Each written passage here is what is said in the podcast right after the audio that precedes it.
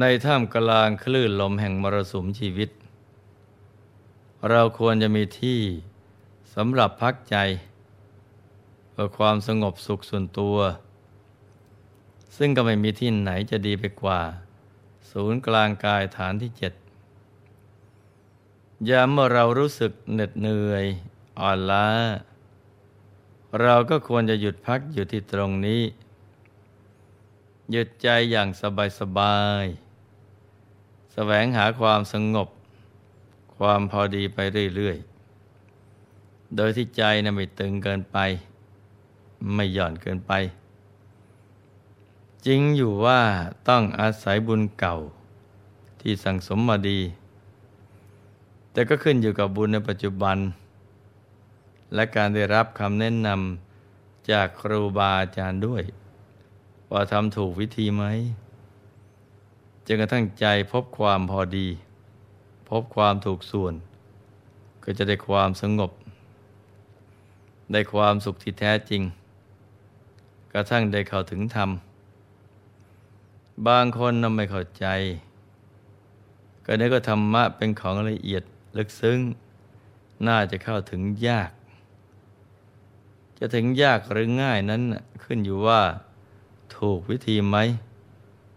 ทำสม่ำเสมอหรือเปล่า ถ้าปัจจุบันเป็นคนที่ใจใส ๆ ใจดี ใจละเอียด มีอารมณ์ดีอยู่ตลอดเวลา อย่างนี้ก็ง่าย เพราะฉะนั้น ถ้าจะให้ง่ายก็ต้องทำอารมณ์ให้ดี ๆ ให้อารมณ์สบาย ๆ กันนะจ๊ะ มีพระพุทธวจนะเกี่ยวกับเรื่องอารมณ์แห่งจิต ที่มาในเอกธรรมะว่า จิตนี้ผุดพอง แต่ที่เศร้าหมองไปเพราะอุปกิเลสที่จรมาปุถุชนผู้มิได้สดับ ย่อมไม่ทราบจิตนั้น ตามความเป็นจริง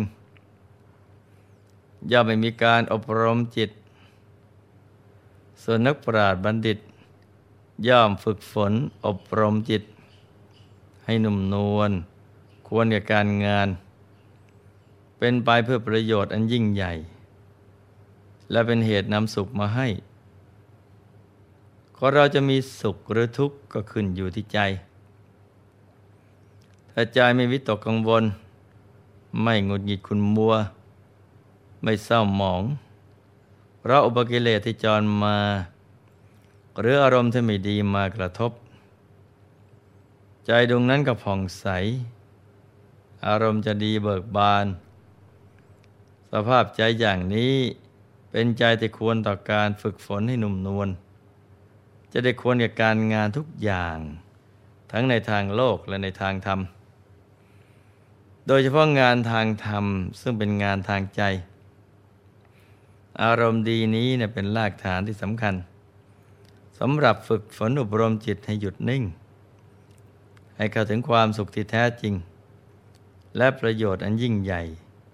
คือการได้บรรลุมรรคผลนิพพาน ผู้ที่มีอารมณ์ดี มีจิตเป็นกุศล เบิกบานในความดีที่ได้กระทำมีความร่าเริงยินดี ก่อนทำความดี ขณะทำก็มีใจผ่องใส เมื่อทำไปแล้วก็มีมหาปิติปราบปลื้มใจอยู่ในบุญ อย่างนี้จะได้ทั้งความสุข และธรรมะภายในโดยไม่ยากอะไร เหมือนนางเรื่องของสาวน้อยนางหนึ่งที่มีนามว่า สุนันทา เรื่องก็มีอยู่ว่า ในการเมื่อองค์สมเด็จพระสัมมาสัมพุทธเจ้า เสด็จดับขันธปรินิพานไปใหม่ๆสมัยนั้นพระเจ้าชาติศัตรูบรมกษัตริย์ ทรงอนุสรลำเลิกถึงพระบรมศาสดายิ่งนัก หลังจากที่ได้ถวายพระเพลิง พระพุทธสรีละเสร็จเรียบร้อยแล้ว ก็ทรงอัญเชิญพระบรมสารีริกธาตุที่ได้รับการแบ่งสรรมายังราชธานี แล้วทรงมีพระบรมราชองค์การ ให้สร้างพระมหาเจดีย์ที่บรรจุพระบรมสารีริกธาตุ เมื่อสร้างเสร็จแล้วก็จัดให้มีการเฉลิมฉลอง เป็นการมโหฬารให้สมกับพระราชศรัทธา และเปิดโอกาสให้ประชาชนได้มาสักการะบูชาพระมหาเจดีย์ในการนั้นก็มีหญิงสาวชื่อสุนันทา เป็นธิดาของช่างดอกไม้ ชาวเมืองราชครึ ได้บังเกิดกุศลจิตศรัทธา คิดที่ทำการสักการะบูชา มหาเจดีย์กับเขาบ้าง เธอมีใจยินดีเป็นอย่างยิ่ง กอบด้วยความเลื่อมใสอันไม่มีประมาณในพระสัมมาสัมพุทธเจ้า จึงได้บรรจงตกแต่งดอกไม้ ร้อยเป็นมาลัย เพื่อนำไปถวายเป็นพุทธบูชา ที่พระมหาเจดีย์ทุกวัน ทั้งก่อนทำบุญ ขณะทำและหลังทำเธอมีมหาปิติในทุกขั้นตอน ดังนั้นเธอจึงมีใจผ่องใส เป็นผู้ที่มีอารมณ์ดีอยู่เสมอ ด้วยดวงจิตที่เป็นกุศลนี้ทำให้เธอนะ่ะอยากจะทำความดีให้ยิ่งขึ้นไปอีก เธอจึงเริ่มรักษาศีลห้าให้ครบทุกข้อ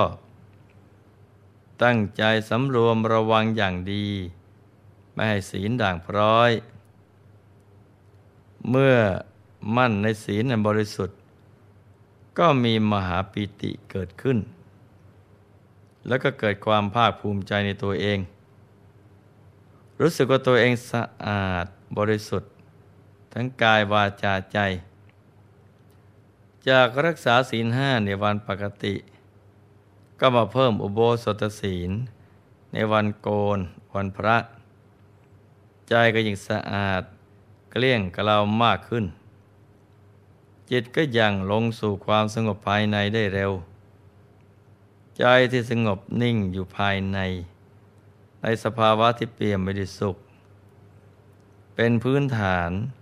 ทำให้เธอเจริญสมาธิได้ดี มีดวงจิตบริสุทธิ์ เป็นกลางกลางไม่มีอคติ ใจตั้งมั่น มีความช่ำชื่นเบิกบาน ไม่ช้านาน เธอก็ได้เข้าถึงแสงสว่างภายใน เข้าถึงดวงธรรม ถึงกายภายในที่เป็นแผนผังของชีวิตกระทั่งได้เข้าถึง และเป็นอันหนึ่งอันเดียวกันกับกายธรรมระโสดาบัน ได้บรรลุอริยธรรม เป็นประโสดาบันบุคคลตั้งแต่ยังยาววัย เธอมีความสุข จากการได้เข้าถึงธรรมเรื่อยมา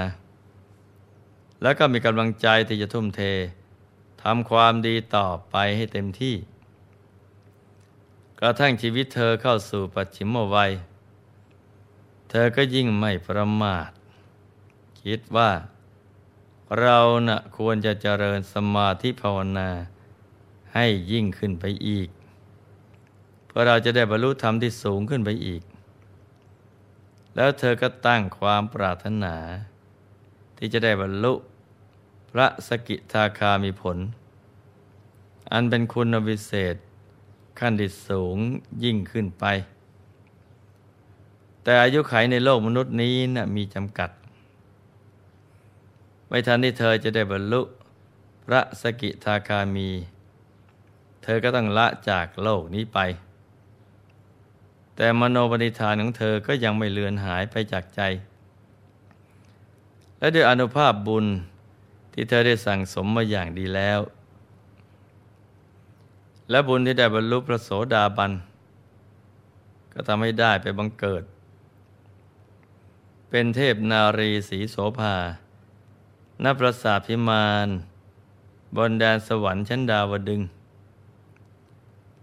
สนันทาเทพนารีผู้บัตรใหม่ ได้ชื่นชมทิพยวิมาน อันโอราน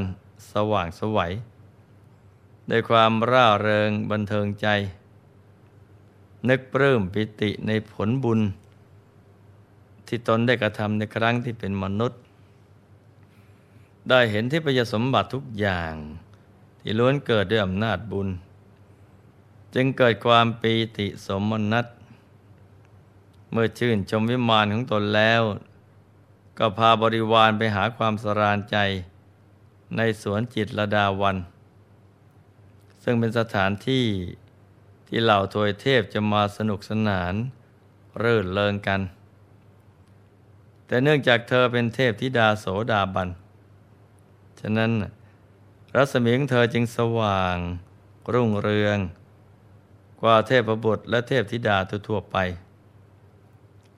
ความสว่างเธอไปตั้งพระเนตรของท้าอมรินตราธิราชผู้เป็นใหญ่ในสวรรค์ชั้นดาวดึงเรายังเสด็จมา แล้วตรัสถามว่า ดูก่อนเทพนารีภูเลโฉม จะวีวันของเธอผุดผ่องยิ่งนัก เธอถูกห้อมล้อมด้วยนางเทพอับสรอันประดับตกแต่งอย่างงดงาม อยากทราบว่าเธอมีนามว่าอะไร และการก่อนเธอได้ทำกุศลกรรมบันไดไว้ เทพนารีโสดาบัน เมื่อสดับปุจฉาของเท้าสักกะเทวราช จึงน้อมประคองอัญชรี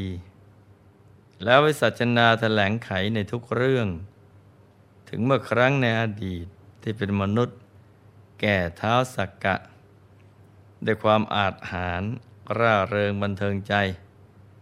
และในตอนท้าย เธอได้กล่าวเอาไว้อย่างน่าคิดว่าหม่อมฉันเป็นอริยสาวิกาในพระพุทธศาสนา ปรารถนาจะได้บรรลุธรรมที่ยิ่งขึ้นไป แต่ไม่ทันได้สมหวัง ก็จำต้องละจากโลกมนุษย์ไป เพราะชีวิตมนุษย์เป็นของน้อยมอมฉันมาสู่เทวโลก เพราะบุญกรรมนำพา ใช่ว่าจะโมมายินดีในทิพยสมบัตินี้เท่านั้นก็หาไม่ แต่หม่อมฉันยังมีจิตหวังอยู่ว่า จะได้บรรลุพระสกิทาคามีอยู่ทุกวันวาน และคิดว่าคงจะได้สมปรารถนาในอนาคตการไม่นานนักสักวันหนึ่งข้างหน้า ท้าสกกะเทวราช ทรงพอพระทัยในถ้อยแถลงเป็นอย่างยิ่ง ได้อนุโมทนากับเทพธิดา และตรัสสรรเสริญในปฏิปทาของเธอ พร้อมกับอำนวยพรให้เธอได้ สมหวังดังใจ และต่อมาเท้าสักกะ ก็นำเรื่องของเทพธิดาท่านนี้เนี่ยไปเล่าให้พระวังคีสะฟังเพราะเถระท่านกับราลบเรื่องนี้ ยกขึ้นเป็นอุทาหรณ์สอนพุทธบริษัท เพื่อประโยชน์อันยิ่งใหญ่ แก่การประพฤติปฏิบัติธรรมของพุทธบริษัทสืบไป เราจะเห็นได้ว่า อารมณ์ดี อารมณ์สบาย และจิตที่เป็นกุศล มีผลอย่างยิ่งต่อการบรรลุธรรม และเมื่อได้บรรลุธรรมแล้ว ไม่ว่าขั้นใดขั้นหนึ่งก็ตาม ก็ต้องขวนขวายที่จะให้บรรลุในขั้นที่ยิ่งยิ่งขึ้นไป เหมือนกับเทพธิดาท่านนี้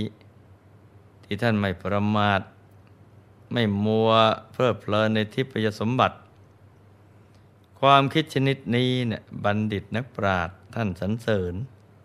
ฉะนั้นเราก็ต้องไม่ประมาท ในการประพฤติธรรมทั้งในมนุษย์สยโลก และในเทวโลกกันนะจ๊ะ ในที่สุดนี้ หลวงพ่อขอมนวยพร ให้ทุกท่าน มีแต่ความสุขความเจริญ ให้ประสบความสำเร็จในชีวิต ในธุรกิจการงานและสิ่งที่พึงปรารถนา ให้เป็นมหาเศรษฐี ผู้ใจบุญคำจุนพระพุทธศาสนา มีมหาสมบัติจักรพรรดิตักไม่พร่อง สมบัติอัศจรรย์ทันใช้ สร้างบารมีในชาตินี้บังเกิดขึ้น ให้ครอบครัวอยู่เย็นเป็นสุข เป็นครอบครัวแก้ว รอบครัวธรรมกาย ครอบครัวตัวอย่างของโลก ให้มีดวงปัญญาสว่างสวัยก้าวถึงพระธรรมกายได้โดยง่าย โดยเร็วพลัน จงทุกท่านเทินธรรมกายเจ